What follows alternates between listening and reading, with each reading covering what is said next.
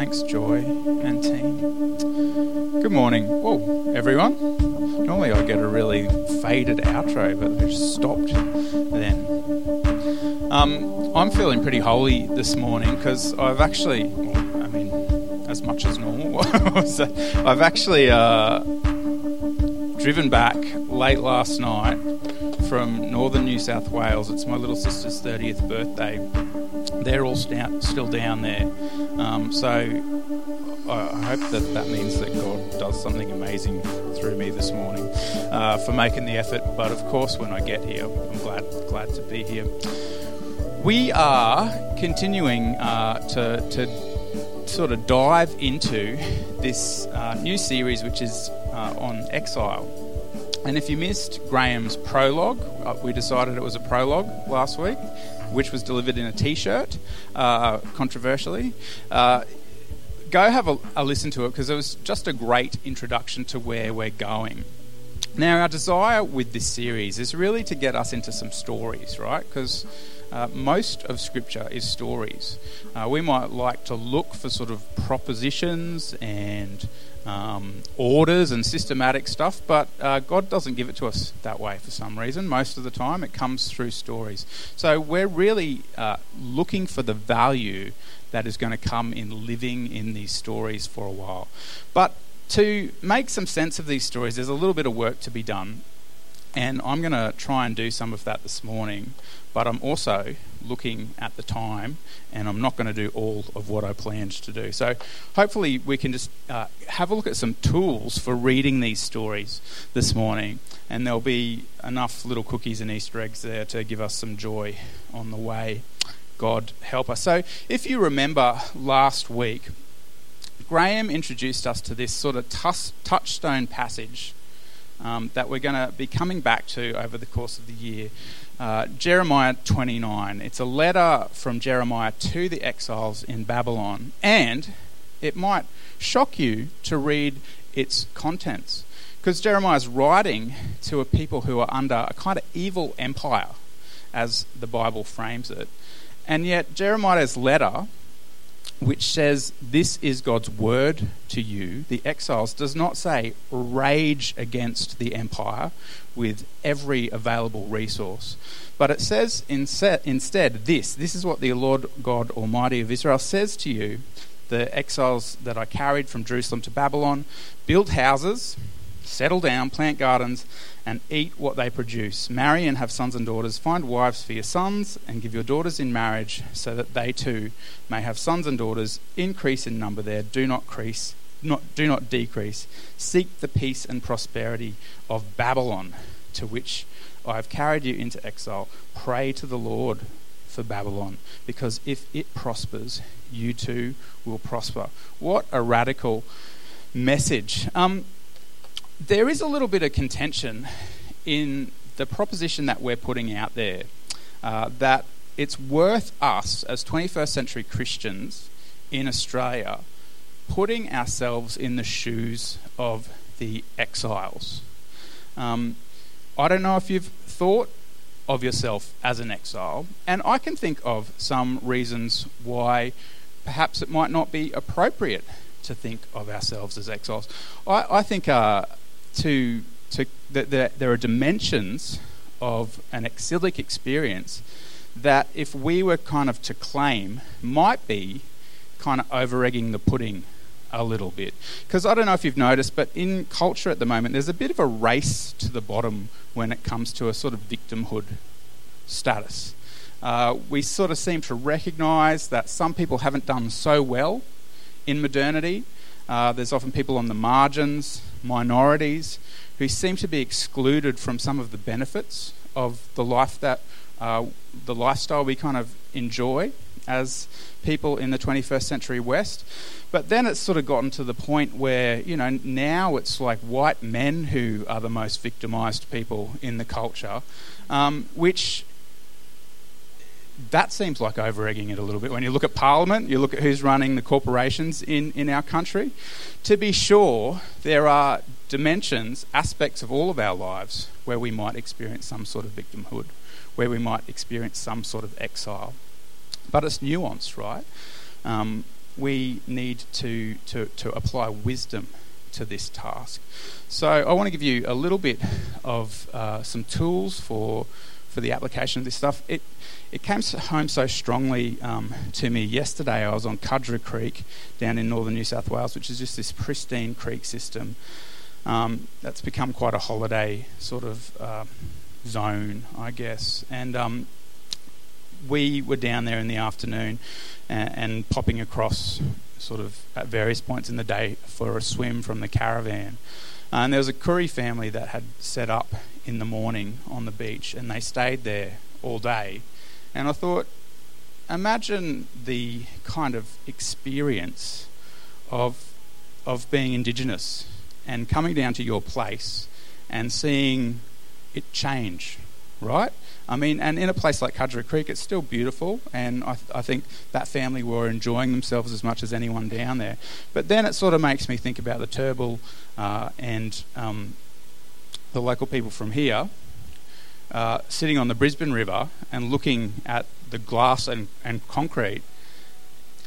It, that sort of picture makes me think, well, maybe that's a little bit more of an experience of exile than the one that I might be having. So, how do we identify who's really in exile? How do we know whether we're in exile and whether it's a useful picture for us to consider? Here's um, some data that was released by the McCrindle Institute, and I'm going to do this uh, lasery thing that that Graham discovered for us last week. If you look there, uh, that's the percentage of Australians these days who identify as not religious or, as you can see just above it, spiritual but not religious. And that bar graph in the bottom is the kind of exponential growth of those who identify as none, so not having a, re- a religion on the census. So it's gone from pretty much 0% up until about 1960, and now it's over 30% of people not identifying as Christian in Australia. And we're seeing that reflected in our laws, aren't we? We're seeing it reflected in our culture more broadly. And you could probably point to a whole bunch of things that are evidence of this change in society, are evidence of the fact that maybe we're not living where we once were. Maybe the church isn't in this position of privilege that it once held. Of course, there are mixed evidences of this. If you talk to any American, and Americans uh, sort of pride themselves on living in the most Christian country in the world, and you hear that we still teach, and they hear that we still teach scripture in Australian schools, they'll look at you gobsmacked because that was something that went out quite a while ago in the United States and is a tremendous privilege actually that we might take for granted. That uh, last week we had a training event here where 60 chaplains uh, or teachers of RI came along and did a refresher course in teaching religious instruction in our state schools. You could say uh, if we hold that reality and claim that we're some sort of victimised, marginalised people in society at the same time as Christians, well, we'd have to be careful about making a claim like that, wouldn't we?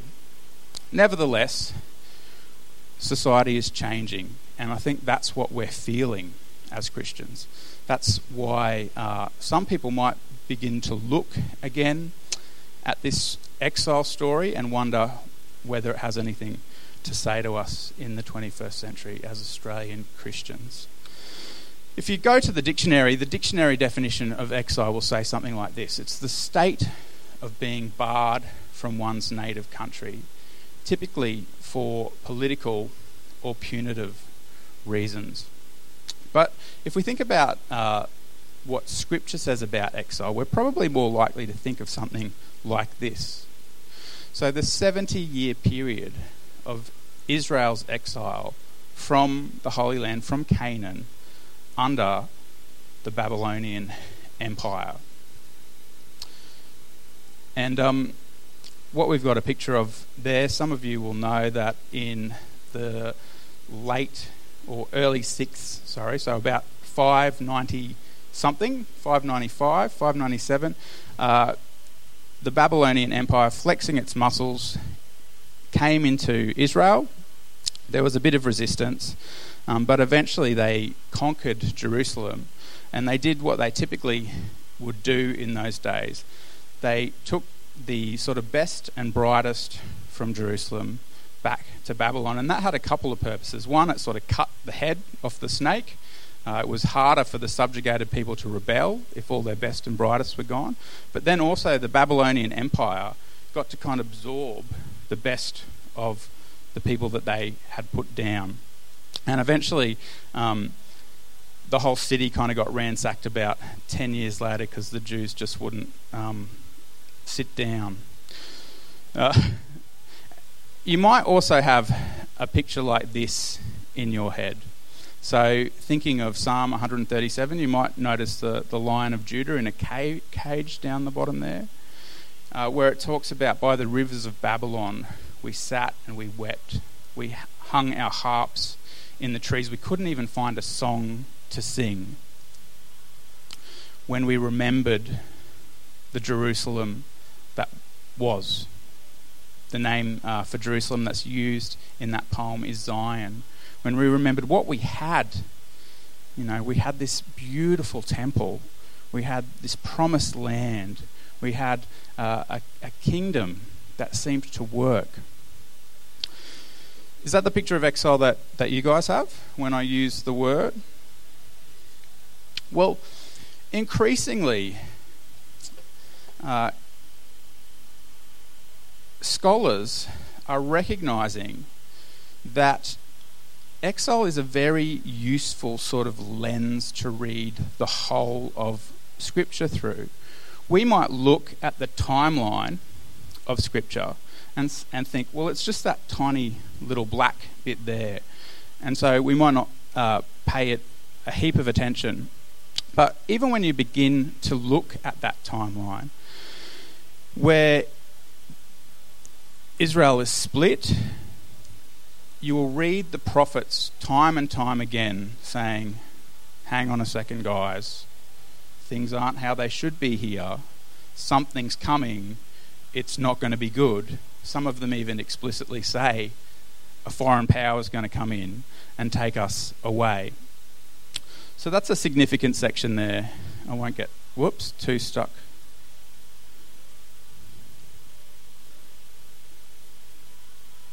I've, the, the system's gone into exile. There we go. That's a significant section there, um, leading up to the exile. But then after the exile, too, you can see up the top there the stories of Ezra and Nehemiah. So that's when the people come back from uh, exile, and they're still grappling with what it means to be in the promised land because they get there. Everything that made the promised land the promised land for them in their memory isn't there, and there's still these foreign oppressive powers that are there that they have to navigate. So, what I want to get us to see this morning is that there's a chance that as we read the whole of Scripture, there will be little clues about the exile there. Definitely after the exile, definitely in the prophets leading up to the exile. But as we're going to see just briefly this morning, even further back, here's just a few terms um, that I'd like you to think about as you now begin to read your Bibles looking for exile as a theme. Yeah, Galah. Thanks, Jenny. If you're particularly upset about it, it's flaming galah. But uh, this is a Hebrew word that comes up um, time and time again in Scripture, and there'll be little variations on it because Hebrew is like that. Uh, that talks about the people who were kind of cast out, who were taken away. Interestingly, um, when you look at what the word means, kind of if you break it down to its root, it also means to uncover. So you'll often also find this word attached to being naked, which might not make a whole heap of sense to us, but that's because we're not particularly attached to land like ancient peoples are, or to home like ancient peoples are. If you think about what it feels like to be naked, it's to be exposed, right? It's to be vulnerable. It's to be away from something rather important uh, that we need to kind of get on with life. So, there's that word, galah. There is also garash, and this is one of these terms that comes up time and time again, which means to be driven out or to be cast out. That makes maybe a little bit more sense. And then here's just another kind of interesting thing to keep your eye out for. Uh, there's a lot of talk about the East when it comes to exile. I'll just give you a few examples here. So, here is the story that I want to suggest is the fundamental and original exile Genesis 3 Graham talked about this. God created the cosmos as a home for us. Um, and scripture talks about the Garden of Eden, this place that is sort of specially designed for human life, a place of peace, a place of prosperity. Human beings do the wrong thing, and we find ourselves at this point in the story where God banishes human beings from this home that he had created for them. So there you can see Garash and East already after he drove the human beings out of the garden. Um, he placed on the east side of the garden these kind of guardians of the garden so that human beings couldn't get back in. We'll just move fairly quickly through these. Here's another one. I don't know if you've ever read G- Genesis chapter 3 and 4 right next to each other. You'll think uh, Adam and Eve expelled from the garden, Cain and Abel, uh, the problems that goes on with those two guys, the brothers. But if you look at it closely, it's almost the same story with slightly different characters. So you might remember from Genesis 3 the curse that gets put on Adam. It's got to do with the soil and being alienated from it and having to work. Uh, he, as we see, gets kind of pushed out to the east with Eve. Same thing happens for Cain here after he kills his brother Abel. You're under a curse. You're driven. There's that word, gara. You will be a restless wanderer, so you won't have your home anymore. Cain says, This is too much for me, God. This is, this is like the worst thing you could do to me. You're driving me from the land, he says again there. And you can see there that he's driven east of Eden again. As the people moved eastward, we read in Genesis 11, so we're flashing forward a little bit here, there's a whole heap more people on the earth. They found a plain in Shinar and they settled there. The people said to themselves, Come, let us build ourselves a city in the east that reaches to the heavens so that we can make a name for ourselves. Anyone remember the name of that city? Babel. Right, so there's a connection there, Babel and Babylon, this city of exile in the east kind of weird stuff, right? I don't know if anyone's ever noticed this. Um, the story just kind of goes on when you start to look through the lens of exile. So, Genesis 12, we're picking up with Abraham, the father of the nation of Israel. God says, Go from your country, your people, and your father's household to a land that I will show you. He's being made naked there in the ancient Near East. He's being stripped of what protects him, which is country, tribal group, all that kind of stuff. Interestingly, when it comes to the East thing, there's kind of a reversal of that. So, Abraham's father started in the area that we associate with Babylon. He travelled up north, and then Abraham moves into Canaan, the land that we would call Israel these days. Another kind of exile takes place Abraham, Isaac, Jacob, Joseph. If you read your Bible, Joseph is taken into exile where? In Egypt. Here again, this idea of being naked, away from the place that God had promised for you, those things that will protect you. So it is a theme that comes through and through Scripture. Here again, when it comes time for Joseph's descendants, the Hebrews in Egypt, to be liberated, God says to Moses, actually, Pharaoh's going to drive you out. That same word. So, exile is something that is really fundamental to reading Scripture, understanding it. It gets trickier though. It's not just about land and country. And this is a key story that I want us to think about this morning. You guys, if you've read your Bible, might know that the exiles eventually get a chance to come home from Babylon, right? Um, there were groups led by Ezra and Nehemiah. And this is just such a poignant story, I think. Um, so the people have laid the foundation stone. They've returned from exile in Babylon. They've laid the foundation stone for the new temple in Jerusalem. The, the priestly class have got their special garments and vestments on again. They're throwing this big kind of party to say, We're finally home. And it says there in Ezra 3, you can see, but many of the older priests and Levites and family heads who had seen the former temple wept aloud when they saw the foundation of this temple being laid. They wept aloud because it wasn't as glorious as the temple that they remembered.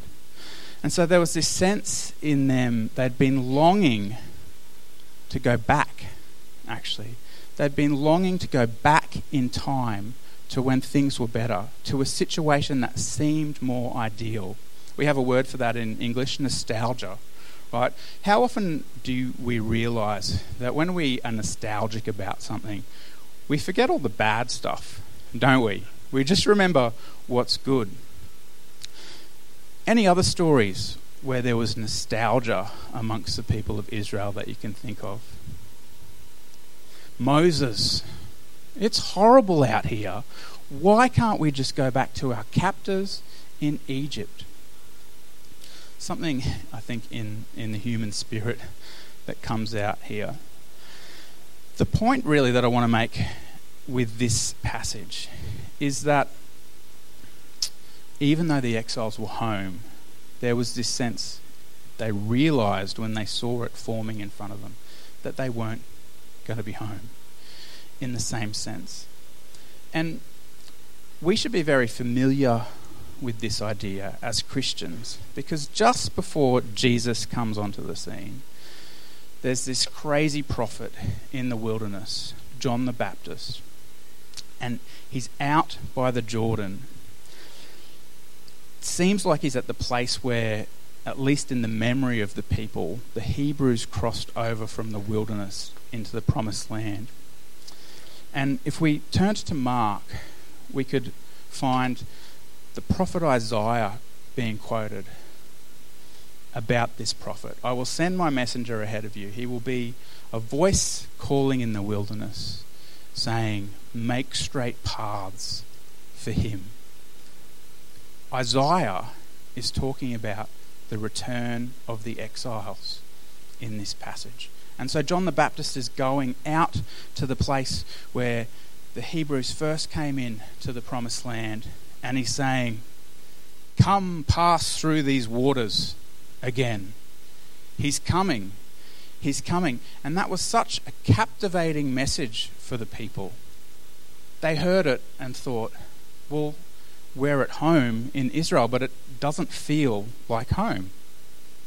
The promises of the promised land don't seem to be real for us right now. We've got this idea of Zion, we've got this idea of Jerusalem, we've got this idea of what it was that God wanted for us here. And we look around, we've got Roman oppressors, we've got corrupt priests and ruling classes, poverty, we've got religious division, we want to go outside of the promised land to come back in. We want this prophet who says you can actually go through those waters and start again to take us through those waters. That's what baptism was about. So we can see, even in the days just preceding Jesus, there was this strong sense for those living in the promised land that they were still in exile. We've got the original human beings exiled from the state of peace that God created them for. We've got the father of the people of Israel, um, talking about himself as an exile and a sojourner. He says, I'm a traveller when he finally comes to Canaan. We've got people, even in Jesus' day, who've been living in the promised land now for generations, saying, We don't really feel like we're home.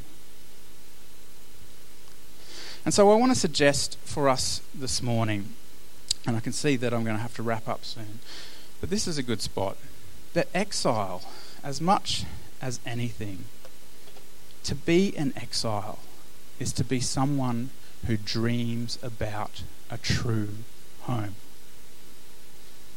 And I would suggest this morning that you could be the Prime Minister of Australia and looking at life. And though you've got privilege and power and money, still a dreamer about a home that is better than the place that we live in. It's also, and Graham brought this up last week, to long for shalom, to long for peace. It's to long for that state that God created us for, where things work, where there isn't suffering, where we're under God's rule and life is working as it should.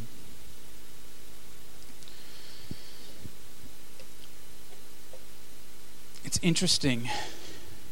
Once we recognize ourselves as exiles, as people who dream about something better, as people who long for peace, our imagination can take us in a couple of different directions.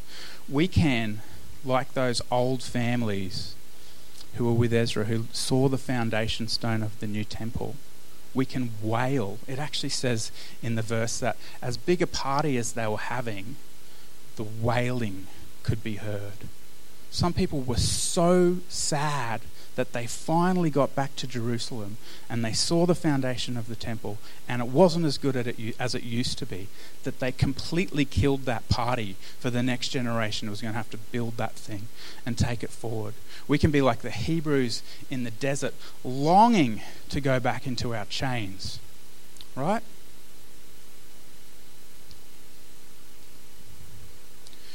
Or we can begin to dream in a new way. And one of the things that you'll notice about the exiles that the scripture points us to as exemplary, one of them's Joseph, actually. He's got something going on with dreams, right? And hang on a second, this is another one of those weird things. What's going on with Daniel and Joseph? Really similar stories there. You might remember that Daniel, one of the exiles, one of those elites that was taken out of Jerusalem, he had this gift for dreams. And we're going to have a bit of a better look at it um, sometime in the coming weeks. But the king of Babylon's really troubled by this dream that he's having. And he says to his hordes of magicians and astrologers, You guys need to tell me what I dreamt and then explain it for me, or I'm going to kill you. And understandably, the magicians are like, and astrologers and dream interpreters, that's kind of full on Nebuchadnezzar. Um, it'd be great if you tell us, and then we'll tell you what it means. But he's really insistent no, you're all going to die unless one of you can tell me what I dreamt and then explain it for me. And Daniel, a Hebrew carried off to this far land, he says to the king, Give me a night, right? I'm going to come back to you. So he goes away and he has this vision, and God shows him Nebuchadnezzar's dream and then explains it for him. And he can go back to Nebuchadnezzar and say, Listen, no one can really do what you've asked us to do. It's completely unreasonable, really, to expect that someone would know the dream that you had, but God knows what you dreamt. And this is it. And he tells uh, this dream back to Nebuchadnezzar, and you might remember it, of this huge kind of statue that's made up of different things. It's got a golden head, and then um, I don't want to take up too much time to get into it, but uh, you probably have heard about it, and it was probably because someone was telling you when the world was going to end. I don't have that for you this morning, I'm afraid, and I don't actually think that's entirely what it's about. The common uh, or sort of traditional interpretation of that dream is that Daniel sees the four empires that are going to come after Nebuchadnezzar, and he says, he actually says, You're the king of kings to Nebuchadnezzar. O king of kings, you're amazing. You've got this amazing empire. But it's not going to be the last one. There's going to be a, another one after it, and then another one after it, and then another one after it. And excuse me for not reading this, but I'm just trying to wrap up. And he says, Then this rock will be cut out of the side of a mountain. It's not going to be cut by human hands. And it's going to be hurled at these empires. And it's going to smash the statue. All the gold, metal, clay, iron, it's going to be turned to dust. And it's going to blow away. And that rock that was not cut by human hands is going to become a kingdom that lasts forever. It actually uses the, the language of mountain, which was really significant for ancient peoples. It's going to be like the summit of all authority and power and order in the world. As I read that again this week, it occurs to me there's two ways of dreaming. There's a very understandable way of dreaming about better days that once were. I think we can be forgiven for dreaming that way. But I don't know how useful it is, actually. I don't know how useful it was for those young Jews laying the foundation of a new stone in Jerusalem to hear the old people crying about how much better it was back in the day.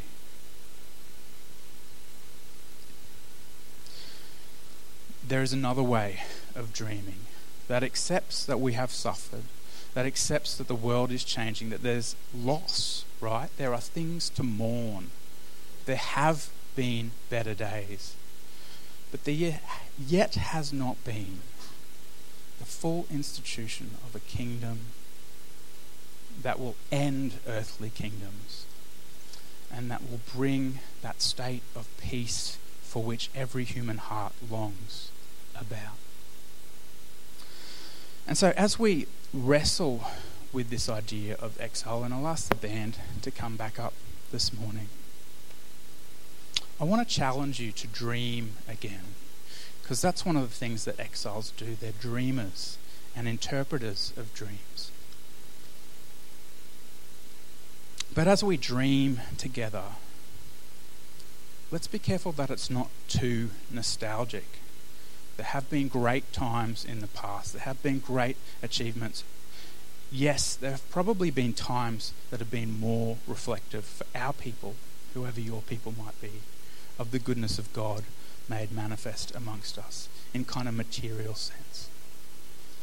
But actually, you have not yet seen the full manifestation of the kingdom of God, however, it's good, however good it's been whichever Prime Minister for you uh, represents the golden age of Australian politics and society. It was not Jesus, right? wasn't Jesus, wasn't the Prince of Peace. The 60s were a good time, or the 50s, or whatever it was. But it wasn't shalom. Shalom's coming again. Let's dream together. Let's mourn, sure. But let's get on with the business of living like residents of Zion in a foreign land, right? Because when God moved most powerfully through his people, David, Solomon, they were the golden age for Israel. But it wasn't perfect. Neither of them was Jesus, right? And actually, what ends up happening when you look at history is you get so good at making God's decisions for him. You start to trust yourself a little bit too much.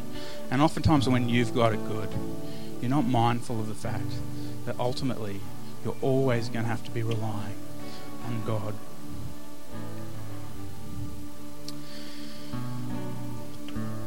God, I pray that you would give us dreams and visions. God, I pray that we would um, feel deep grief the grief that you must feel in your heart when we see the darkness surrounding us that envelops people's lives, that brings them into bondage, that ensnares them, that means that they miss the point. But Lord, help us to be wise to the fact that we're not immune from that. God, I pray that we would be obedient to your word, this word that we've picked up as echoing through the ages from Jeremiah, that we are to seek the peace and prosperity of the place that we live. Because, God, we thank you that by Jesus you have made us able to live in Jerusalem in the deepest sense now, even in the midst of Babylon. Help us to hear your word and obey it. Amen.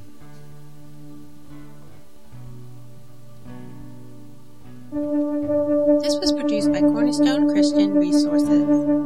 It is deemed copyright and may be used by permission. For further information about Cornerstone Christian Resources, please visit the Cornerstone website at www.homecommunityworld.com.au. 81